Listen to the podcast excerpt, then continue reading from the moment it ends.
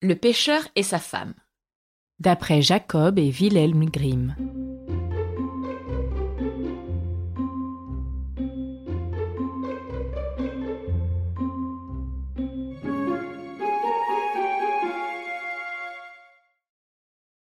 Il y avait une fois un pêcheur et sa femme. Ils vivaient dans une misérable hutte près du bord de la mer. Le pêcheur, qui se nommait Pierre, allait tous les jours jeter son hameçon, mais il restait souvent bien des heures avant de prendre quelques poissons. Un jour, qu'il se tenait sur la plage, regardant sans cesse les mouvements du hameçon, voilà qu'il le voit disparaître et aller au fond. Il tire, et au bout de la ligne se montre un gros cabillaud. Je t'en supplie, dit l'animal. Laisse-moi la vie. Je ne suis pas un vrai poisson, mais bien un prince enchanté. Relâche-moi, je t'en prie, rends-moi la liberté, le seul bien qui me reste. Pas besoin de tant de paroles, répondit le brave Pierre. Un poisson qui sait parler, il mérite bien qu'on le laisse nager à son aise. Et il détacha la bête qui s'enfuit de nouveau au fond de l'eau, laissant derrière elle une traînée de sang. De retour dans sa cahute, il raconta à sa femme quel beau poisson il avait pris et comment il lui avait rendu la liberté. Et tu ne lui as rien demandé en retour? dit la femme. Mais non, qu'aurais-je dû souhaiter? répondit Pierre. Comment? N'est-ce pas un supplice que de demeurer toujours dans cette vilaine cabane, sale et infecte? Tu aurais bien pu demander une gentille chaumière. L'homme ne trouvait pas que le service qu'il avait rendu bien volontiers au pauvre prince valût une si belle récompense. Cependant, il alla sur la plage et, arrivé au bord de la mer, qui était toute verte, il s'écria. Cabillaud Cher Cabillaud Ma femme Mon Isabelle Malgré moi, elle veut absolument quelque chose Aussitôt apparut le poisson, et il dit Eh bien, que lui faut-il? Voilà, dit le pêcheur. Parce que je t'ai rendu la liberté, elle prétend que tu devrais m'accorder un souhait. Elle en a assez de notre hutte. Elle voudrait bien habiter une gentille chaumière. Soit, répondit le cabillaud. Retourne chez toi. Tu verras, son vœu accompli. Viens donc vite, lui cria-t-elle. Viens voir comme c'est charmant ici. Il y a deux belles chambres et une cuisine. Derrière, nous avons une cour avec des poules et des canards, et un petit jardin avec des légumes et quelques fleurs. Oh quelle joyeuse existence nous allons mener maintenant dit Pierre. Oui, dit-elle, je suis au comble de mes vœux. Pendant une quinzaine de jours, ce fut un enchantement continuel.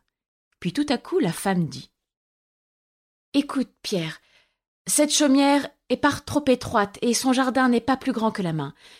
Je ne serai heureuse que dans un grand château en pierre de taille. Va trouver le cabillaud et fais-lui savoir que tel est mon désir.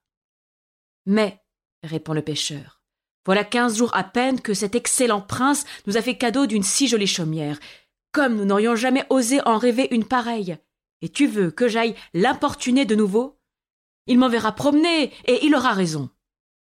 Du tout, dit la femme. Je le sais mieux que toi. Il ne demande pas mieux que de nous faire plaisir. Va le trouver comme je te le dis. Le brave homme s'enfuit sur la plage. La mer était bleu foncé, presque violette, mais calme. Le pêcheur s'écria. Cabillaud Mon cher Cabillaud Ma femme Mon Isabelle, malgré moi, elle veut absolument quelque chose. Que lui faut-il donc? répondit le poisson, qui apparut sur le champ, la tête hors de l'eau. Imagine-toi, répondit Pierre, tout confus, que la belle chaumière ne lui convient plus, et qu'elle désire un palais en pierre de taille. Retourne chez toi, dit le cabillaud. Son souhait est déjà accompli. En effet, le pêcheur trouva sa femme se promenant dans la vaste cour d'un splendide château.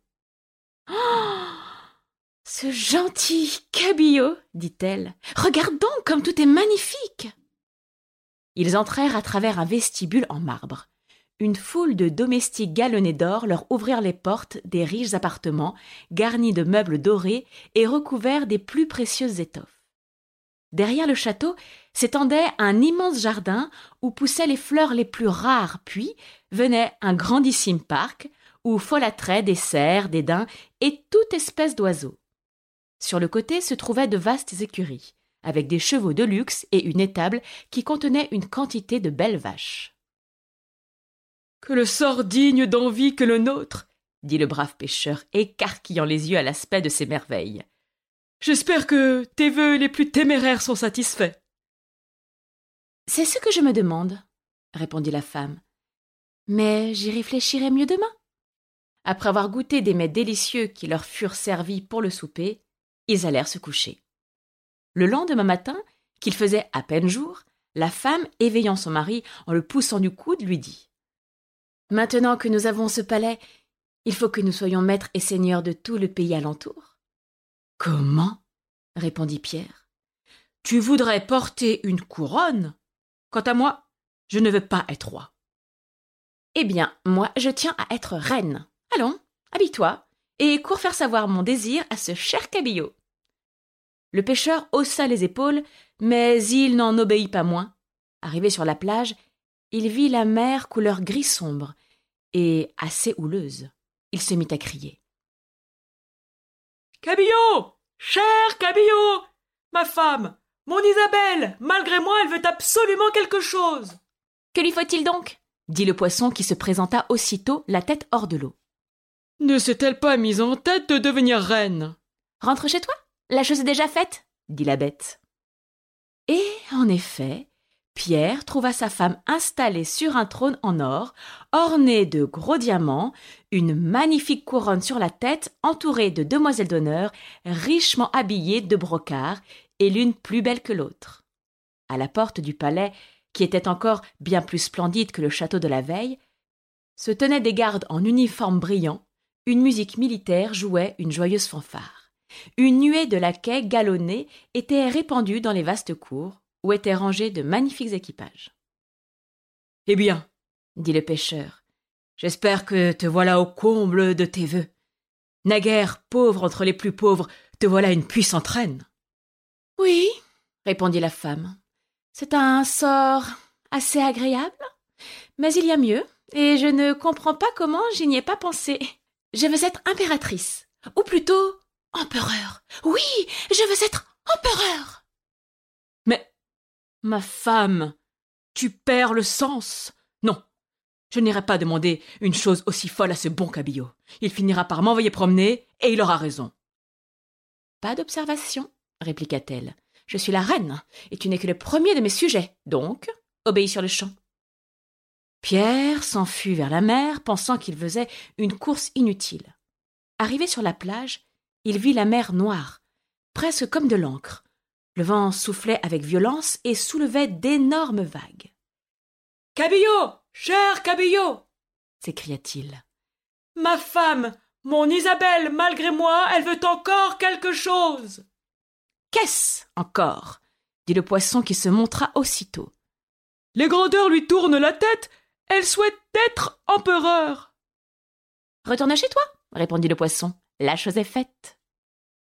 Lorsque Pierre revint chez elle, il aperçut un immense palais, tout construit en marbre précieux. Le toit en était de lames d'or. Après avoir passé par une vaste cour remplie de belles statues et de fontaines qui lançaient les plus délicieux parfums, il traversa une haie formée de gardes d'honneur, tous géants de plus de six pieds.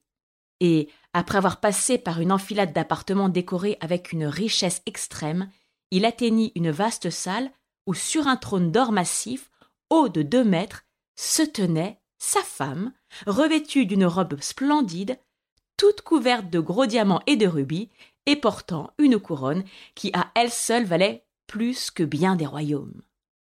Elle était entourée d'une cour composée rien que de princes et de ducs.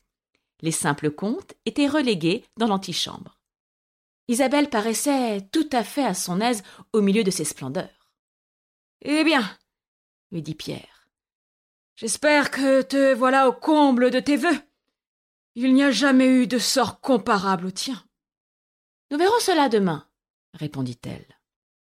Après un festin magnifique, elle alla se coucher.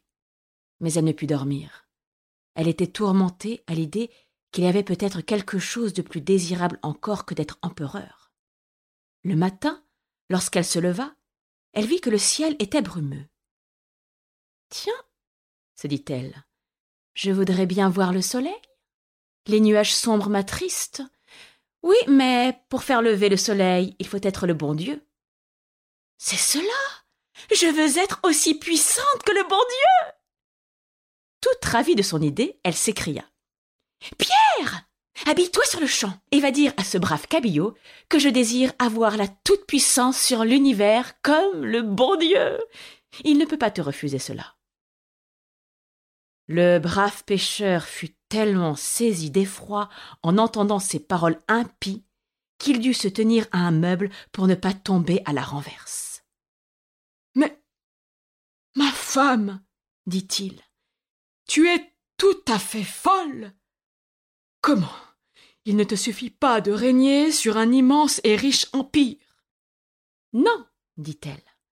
Cela me vexe de ne pas pouvoir faire se lever ou se coucher le soleil, la lune et les astres. Il me faut pouvoir leur commander comme le bon Dieu. Mais enfin, cela passe le pouvoir de ce bon cabillaud. Il se fâchera à la fin si je viens l'importuner avec une demande aussi insensée. Un empereur n'admet pas d'observation, répliqua-t-elle avec colère. Fais ce que je t'ordonne, et cela sur le champ. Le brave Pierre, le cœur tout en émoi, se mit en route. Il s'était levé une affreuse tempête qui courbait les arbres les plus forts des forêts et faisait trembler les rochers. Au milieu du tonnerre et des éclairs, le pêcheur atteignit avec peine la plage. Les vagues de la mer étaient hautes comme des tours et se poussaient les unes les autres avec un épouvantable fracas. Cabillot Cher Cabillot s'écria Pierre. Ma femme Mon Isabelle, malgré moi, elle veut encore une dernière chose.